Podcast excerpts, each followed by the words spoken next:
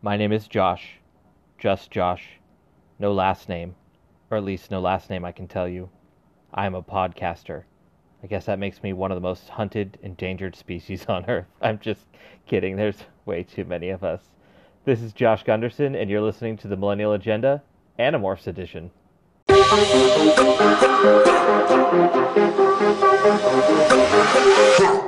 Welcome, everyone, to the Millennial Agenda Animorphs Edition, a weekly discussion of K.A. Applegate sci fi action series Animorphs. I am your host, Josh Gunderson, and I am joined by my Animorphs Edition co host, Kevin Mori. This week, we are discussing Book 5 The Predator.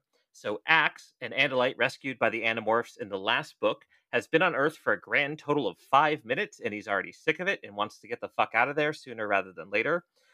This could just be some of my projecting right now. But he comes up with a plan to fake a Yeerk distress signal in order to steal a ship and fly home.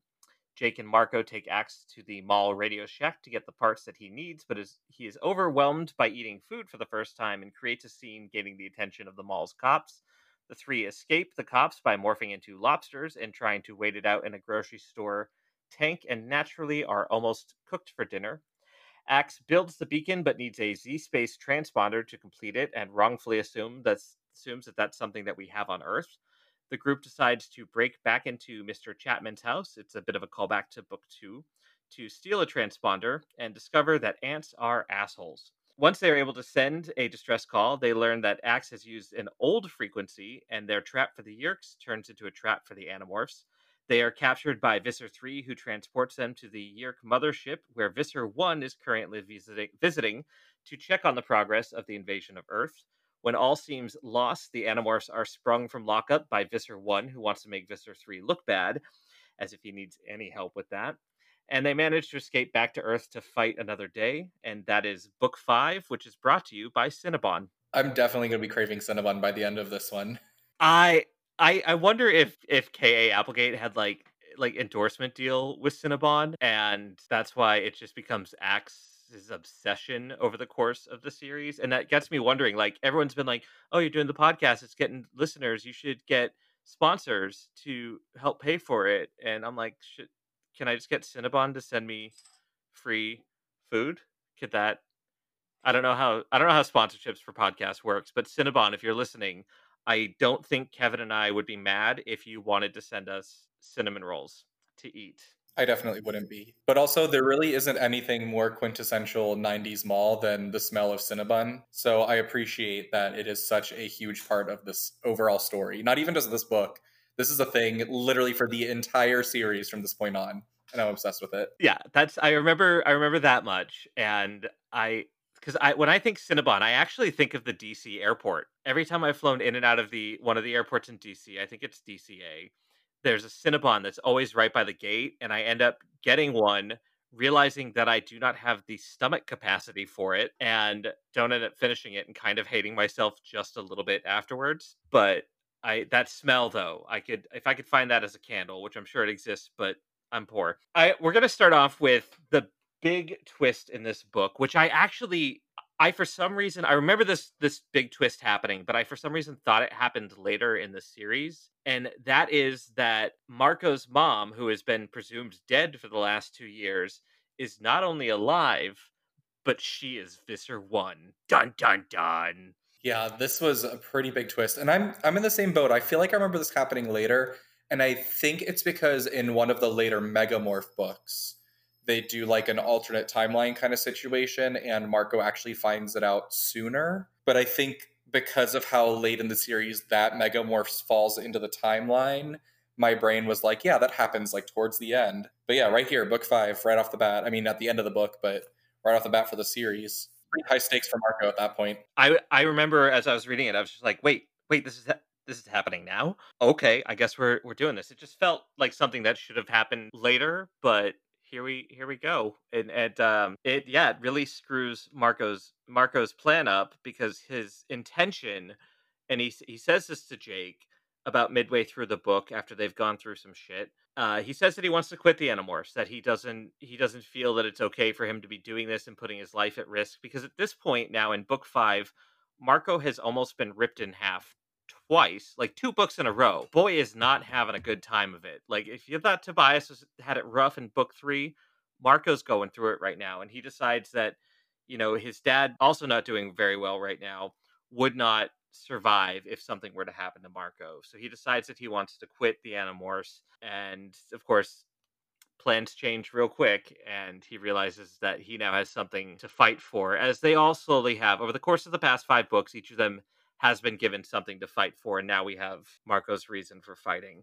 Something interesting happens that kind of bothered me and i think it it, it lends itself to a bigger discussion of gender roles in these books because in in the moment of him realizing that his mother is being controlled by visser 1 he has a private conversation with Jake because Jake is the only other person in on the ship that would realize that that's Marco's mother and he he asks him to kind of keep it on the DL. He he's like, "Hey, I really I don't want the others to know this," which I thought was just interesting. It's kind of a big secret to keep from the rest of the group, especially if it's something that's going to emotionally compromise you down the line. Yes, but I also understand why he wants to keep it a secret because in his mind, they're on a they're basically on a long-term suicide mission to save the earth at any means possible. And they have already shown a few times that they don't have any problem killing human controllers if it means taking down the Yeerk that's in its head too. So Marco is probably saying that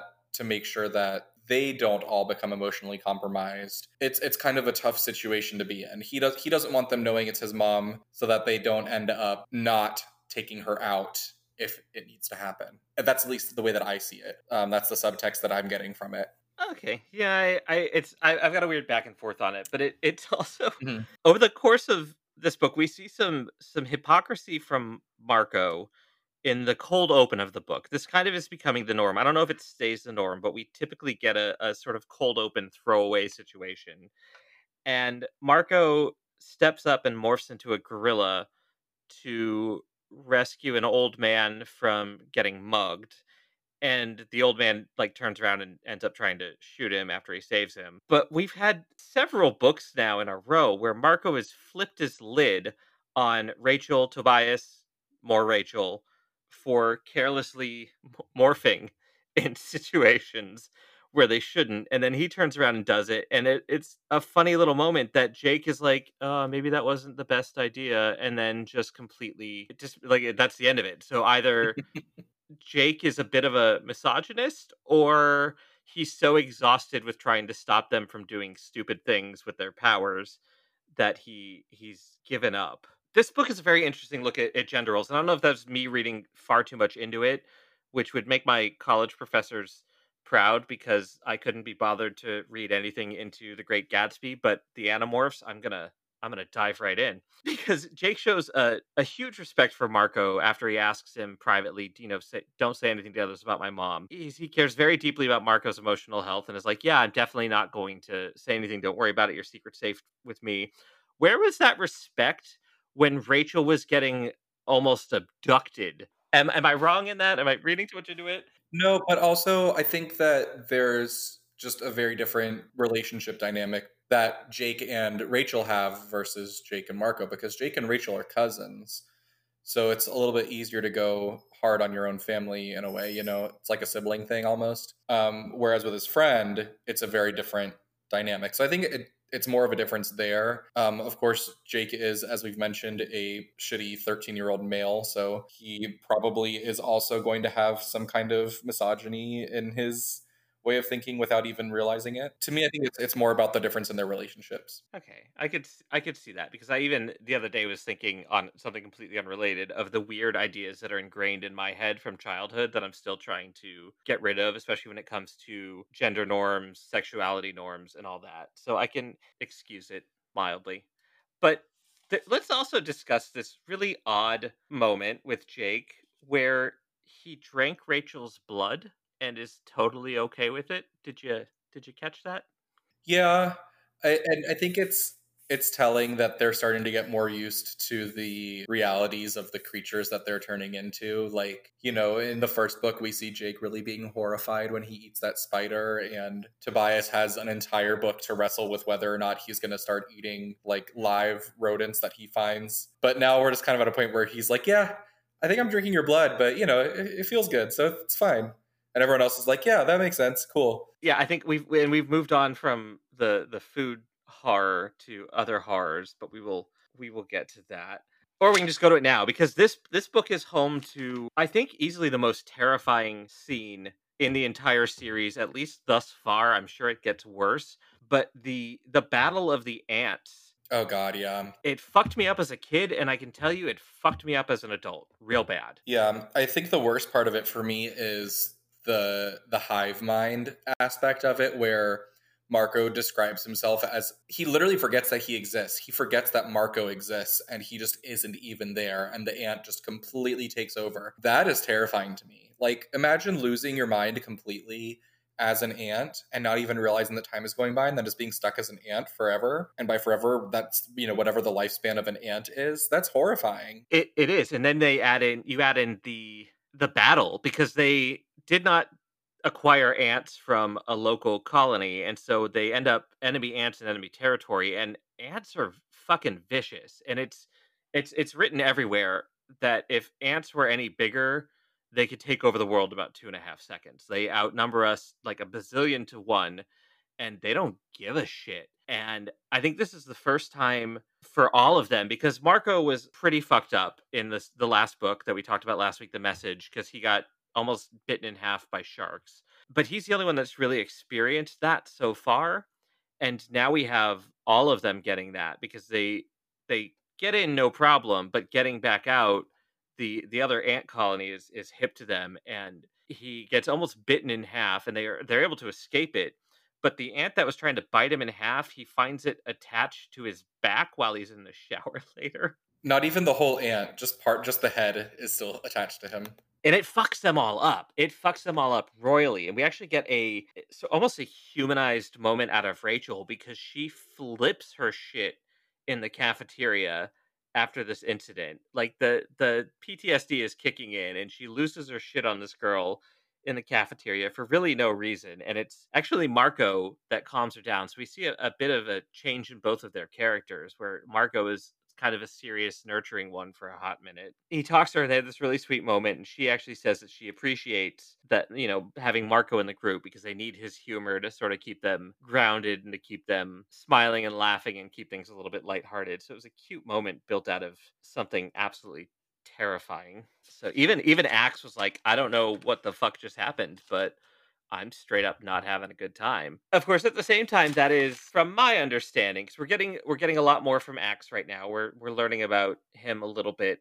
He has never been in a, a battle. He's very cocky for somebody who hasn't done it. Like his first battle was escaping the dome ship with them and outrunning Visser 3. And that's really about it. And he he's got this just very like cocky attitude about all of it and is like, "Oh, a warrior doesn't feel fear." And Marco's the one that calls him out. He's like, "Have you ever been in a battle?" And he gets all she's like, "No, but like I read about it. I played I played some Fortnite, so I totally get it. Is that what happens in Fortnite? I don't. I'm actually a very old human. That and that's just the first video game that popped into my head. Call of Duty is that more?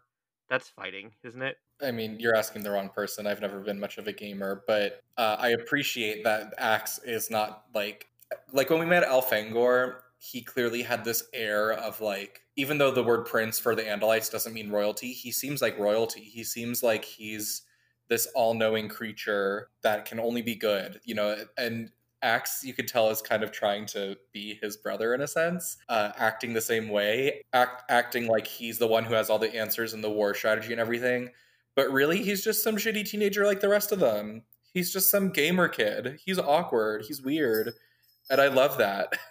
I what's funny is I really liked Ax when I was a kid. Like I really enjoyed the character, but as an adult, he in just this book alone gets on my goddamn nerves so fast. And I get it because he's experiencing the world for the first time as a human. He's got new a new sense that he's never had before. He's learning to eat and enjoy food and like I totally get it. I enjoy me some good food as well if the intro to this episode wasn't telling enough. But it's very frustrating and I I think we kind of touched on this when you and I discussed the series a bit earlier in an episode that will never air because things changed. Is it I uh, I don't want you to answer this, but I do. Is it ever addressed why Ax, who is this little gamer teenager, why he's on a, a, a warship and why he apparently was the only civilian on a warship? Because as, yes. Okay. We will we will find out exactly why he was there and what he was doing, and it is its own story, so I won't get into it, but we do get answers. Okay, because I I'm sitting there like because he's the only one in the in the dome part of the ship when it gets ejected from the main battleship when they go into fight the Yeerks. But it just it doesn't it's why is why is he the Andalite Wesley Crusher? I guess is my question. I can't remember at what point we will get answers, but they happen. They'll come. I mean, thinking about it now, I feel like it's it's definitely somewhere in the first 24 books because I feel like I remember there being a very distinct answer, but I that could just be me misremembering everything about life because I thought the reveal of Marco's mom came later than it did. So, but th- things are slowly coming back to me, and I'm like, ah, yes. So it's a lot of this is just me playing dumb, but this is a real question that I have right now: is is why was why was Ax there? And then an, a, another question that popped up for me in this book, and I I guess I have to step it back a little bit because they take Ax to Radio Shack in the mall, which is just a very old sentence because I'm pretty sure Radio Shack doesn't even exist anymore. There was also a mention of Circuit City at one point, which was an even deeper throwback. I oh, because none of none of that exists. Any, Like I think the only thing that's really holding on right now is Best Buy, and that I'm shocked has lasted as long as it it has because I I haven't I mean I stepped foot in a Best Buy not too long ago for the first time in years because I was trying to find a microphone to do this podcast with and ended up having to order it on Amazon. but oh, I hated it in there. I've got nothing but bad experiences in Best Buy. That's a that's for another episode down the line because I don't think computer stores really exist in malls anymore. I can't remember the last time I was in a mall, but I feel like it's all like either Apple Store or Microsoft Store. At this point, yeah, that's all you really see in shopping malls. Uh, I don't think Radio Shack still exists. I'm about ninety nine point seven percent certain that they don't. These are the real questions of book five: whether or not Radio Shack is still kicking. Hold on. no, it looks like it's still a thing. Oh, yeah. There's one in Orlando, and it will be open at 10 a.m. tomorrow. Well, I won't be there. So I guess it's still a thing somewhere. The other thing that I did find, uh, which we talked about earlier for a second when I mentioned how horrifying it would be to be stuck as an ant and not even remember that you were ever human. A normal, like, black garden ant lives for 15 years. Oh. I was thinking they would have a lifespan of like maybe a year or two. 15 years. They, he would live as an ant longer than he would live as a human if he were to get stuck in an ant morph. If he even survives being torn apart by all the other ants. Spend his days riding around on Tobias's back, going on weird adventures, stuck in morph. True. but so uh, so going back to the the mall, Ax morphs into his remixed human morph. And it's this weird, it's a complete throwaway line because I feel like K.A. Applegate was like, I'm going to mention it and then get rid of it real quick, where he discusses that he's integrated clothing into his morph.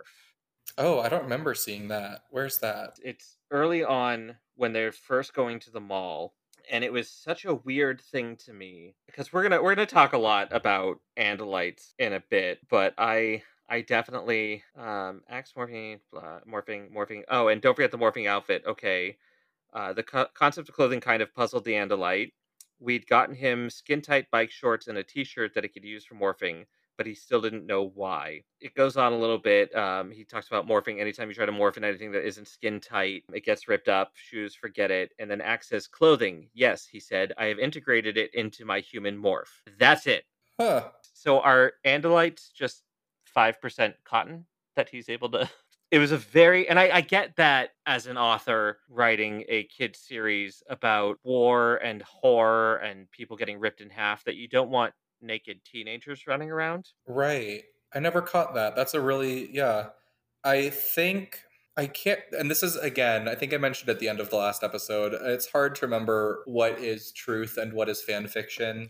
but I think that part of the way that the morphing technology works we'll have to get into more detail later because we don't really there's parts of this science within the the fiction of this world that we haven't learned about yet at this point in the series but basically i think of morphing as almost like having the morphs stored to the cloud and you kind of pull pull it out of the cloud when you need it so maybe that is how ax is able to add the clothing to the human morph. I don't know how that would work because then at the same time when they when they morph something and get injured and then demorph and then morph back into it, the injury is gone. So I don't know how he's able to keep clothing but not the morph. I think really it boils down to what you were saying that Kay Applegate realized she couldn't have a naked 13-year-old running around and so she just said, "Well, he can morph clothing permanently. Cool." And that was that. Because it, it leads to an interesting question for me because so thinking about it, when the kids are all in their regular human bodies and they're wearing skin tight clothing, they can morph that to and from. But apparently, this is now saying that it works both ways. That if you morph into something that has something skin tight attached to them, it will also stay. So my question becomes when they're lobsters and they get rubber bands put on their claws, if they morph back into lobsters, is that rubber band coming back?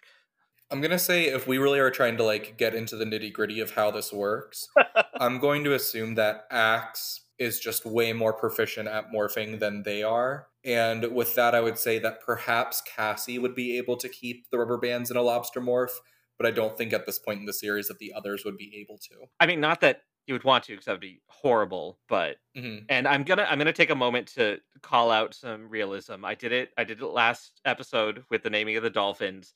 And having worked in a grocery store where we sold lobsters, I can guarantee you if a lobster showed up or ended up without a rubber band on its claw, no amount of money in the world would get any of us to try to reband that lobster. As far as I know, that's not something that's like that's something that is done by the the lobstermen and women and not us. So if a lobster doesn't have a band on its claw, that's how it's going home with you. Sorry, folks. And then they get almost eaten. and I mean, very convenient that all three of them were were thankfully purchased by the same person who's now traumatized for life because her lobsters turned into two semi-naked human boys and a giant blue alien. That's yeah, I, again a situation where it's like they kind of took a gamble. I mean, I guess a, a Yeerk controller wouldn't have a lot of need to go buy lobsters and cook them, but like they didn't really know that they were going to get out of that the whole lobster plan really in general was not their greatest. I mean, at this point, do they not have any other small creature morphs that they could have morphed into and just hidden under some shelves? You know, can Jake just turn into a flea? Do they ha- did they already have the ants at that point? Like No, they didn't have the ants at that point because they didn't know they needed they didn't have the ants no. yet. But like Jake has the lizard. Oh, I don't think Marco has anything particularly small. Did he morph a rat at some point? Wasn't his first morph a rat? No. I'm completely wrong. I don't think Marco has any small morphs at this point in the story, so maybe the lobster was his best bet. But they also, I mean, he could have just kept running as if he was a human running away. Like, they don't know who he is. And that's another thing. It's weird that this is such a public thing in a shopping mall with like mall cops and everyone chasing them and nobody thinks to follow up on like the two kids that are helping the andalite you know like very specifically. Um, they just are kind of like oh well they got away. So i feel like marco could have just been like jake stay with ax hide. I'm gonna try to go find help from the other animorphs and just like run like all the other people were out of the store. Then he got ax the the big tough call of duty warrior that freaks out at a moment's notice and decides the best course of action is to reveal himself as an alien to all these people. Right. Which it never gets mentioned again. No one I, apparently there was zero controllers in the mall that day. No one had any concerns about the the alien running through the mall. And though, now that I like completely jumping back, I I'm wondering if the only reason Radio Shack is still in business today is because they sell the appropriate parts to build an alien communication device to send a distress signal. It's a possibility. You know, there could be a very niche market for that. Radio Shack is where it's at. It opens at uh, 10 a.m. tomorrow morning for anyone wondering, which is a, a, weird thing to put in a podcast that comes out in two weeks and can be listened to at any time. But Radio Shack in Orlando opens at 10 a.m. I don't know if it's daily, but go there for all of your Andalite homeworld message needs if you're having an ET phone home moment. Unless it's a Z space transponder, in which case you need to break into your vice principal's basement. I don't I don't make the the rules. Though I also have to wonder because they going back to the ants. Um, I didn't promise this episode wasn't going to be ADD. They they bust out like they just like they're just like morph out, morph out. Like how messed up is the Chapman's yard because of this? yeah, I, there would just be like giant ditches of overturned dirt. I feel like that would be hard to miss. I feel like that would not be something that the Chapmans would be like, oh, look at all that dirt. No, that can't be. Maybe that's why Visser 3 was able to throw together a plan that fast in in ambushing them because Chapman was like, gee, my yard is like really fucked up right now. Maybe I'll go down and check my my communicator because apparently there's multiple transponder beads in this thing and they only needed one. So i that's I, i'm making that canon. That's how that was figured out. That's how the, the plan. Now going back to everything. So we're talking about the integrated clothing. You, you kind of said it what your thoughts are but i do have to start to kind of wonder about where where the extra bits go when they're morphing because for the most part, we've seen them morph into actually even bigger animals or bigger things than what they are, but they've gone small a couple times. Jake is a flea, and now as ant. And I mean, I'm not a, a physics person by any stretch of the imagination, but the the law of the conservation of mass says that that where, where are they going? I've been watching way too much Big Bang Theory, is what it boils down to. I, I guess that's just another question to file away. Is like when I want to. I, I guess I want to know more about how this technology works because adult me has some questions about conservation of matter. Yeah, that's fair. And again, it's it's hard for me to remember exactly what is fact and what is fan fiction here, but it basically uh I think Z space comes into it and again we don't really have we don't like know at this point a lot about what z space is or how it works but that that is part of it that comes into play. Um, as far as like matter and conservation of energy and everything i think that we just kind of pretend that somehow this alien technology gets around that because you're right. So like let's say they are these ant morphs and they get bitten in half and they start to demorph back to human. The front half of the ant is going to turn into them because that's where the brain is, and the back half of it is going to stay an ant. Where did that ant come from? It just is now. So, yeah, it, and this actually um, does come back later on uh, in a very polarizing and controversial book that a lot of people really hated and some people think is really funny um, that we'll see later on in the series. So when that comes up, I'll remember and I'll be like, ha, remember back in the fifth episode when we were talking about the law of conservation and energy and all that stuff?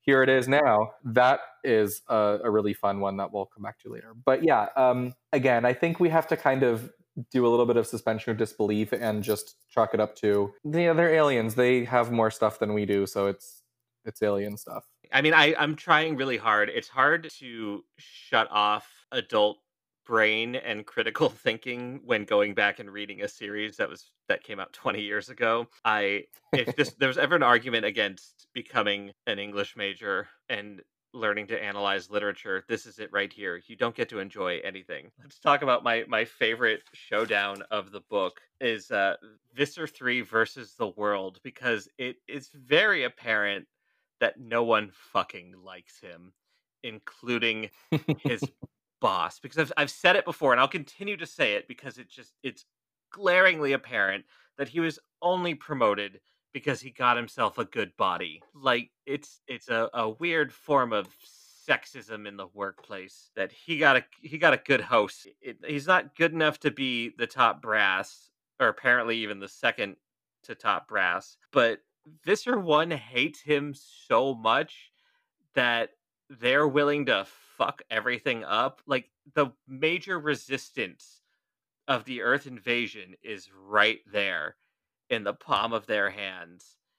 And Visser 1 is like, I'd rather be petty and let you go than continue to invade Earth without interruption. Yeah, this was one of those moments where my suspension of disbelief had a little bit of a hard time with this. Like, I have a hard time accepting that the leader of the Yeerk of the Yeerks is just going to sit back and be like, hmm, our biggest enemies and the biggest threat to our existence. No, y'all go ahead, just do your thing. See you later. Here, here's a free little trip back to Earth. Have fun. and this is just going to be our little secret. Bye. Like I, I don't know. That one was a little bit of a hard stretch for me too. So are are the Vissers in charge? Because I, I, I'm we get talk in the second book of the Council of Thirteen. Is that the Vissers, or is there are like the Vissers the war generals, and the Council of Thirteen is like the administration? It's from my understanding, um, the Council of 13 is kind of like the head of everything, but they're not the ones that are actually like in the field doing things. And the Vissers still have a lot of authority and a lot of power. It's almost more of like a checks and balances system, but with the Council of 13 having a little bit more weight. So like the Vissers wouldn't want to go against what the Council of 13 is saying, but the Vissers are also not just blindly taking orders, they are making the calls themselves too. And then I guess uh, another question that kind of kind of came up for me too, because I I don't remember because I don't know if I didn't get far enough into the books. But do we ever meet Visser two? I think we do. Again, kind of hard to remember things, and also I don't want to get into spoiler territory, but uh, I'll just say that there are some Vissers whose titles change throughout the series. So whereas a Visser might you might meet them with a certain number later on, they might have a different number due to promotions or demotions or whatever, like like what might have whatever happens. So um, I can't remember if a Visser two comes in as somebody we haven't met or somebody we have met. It's hard to remember. It's a little. Fuzzy. I'd be curious as to what Visser 2's host is. If Visser one is a human and Visser three is an Andalite, who who's who's in the middle there? I want to say I want to say they're mostly humans at this point because humans are the most valuable hosts that they have found. The um the only other hosts they have are either like more fighting kind of creatures or they're going to be something that's more like the Gedds that are just kind of there, just a, a, body that's more functional than their slug body. That's fair because I do have, I, I, believe, around that time in the '90s, like six billion of us to to choose choose from the the last thing that I have in my notes is Marco's description of Ax feels very contrary to every description and picture I have ever seen of an Andalite. Yes. And I don't know if Marco just This is a huge controversy in the in the Animorphs fandom. I don't know if you know about it. So there is um there is one group of people who firmly believe that Andalites look very similar to how they're portrayed on the front covers of the books, being basically a a humanoid centaur. So like straight up, their torso is a human torso. They have humanoid arms, two extra fingers on each hand, and then instead of a horse centaur, they're more like a deer, and then their face, you know, and their eyes and everything. But but the way that Marco describes the Andalites in this book is really different. It almost sounds more like a a complete like a like a creature that has nothing human about it at all. And there's a few times in the series where people say, and this is one of the first ones where people are saying that maybe it's a deer. What is that? Is it a deer? And I feel like if I saw something that the back half looked like a deer, but the top half looked like a naked man, I wouldn't be saying, Is that a deer? I'd be going, What the fuck is that? So for them to specifically being mistaking him for a deer means that he doesn't have any humanoid characteristics. And um, this is a whole rant. I, I don't know if you are ready for this. So the other group of people insist that Andalites do not have a human torso. Instead, they have just a kind of a thick neck, almost like a deer or an elk would have.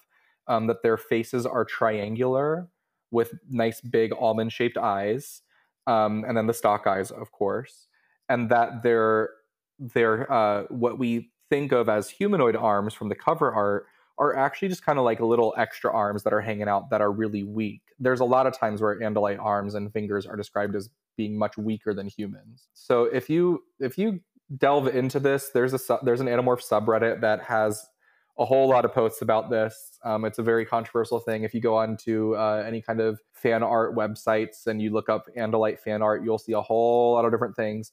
Um, personally, I fall into the second group. I do not think that Andalites should look like they do on the cover art.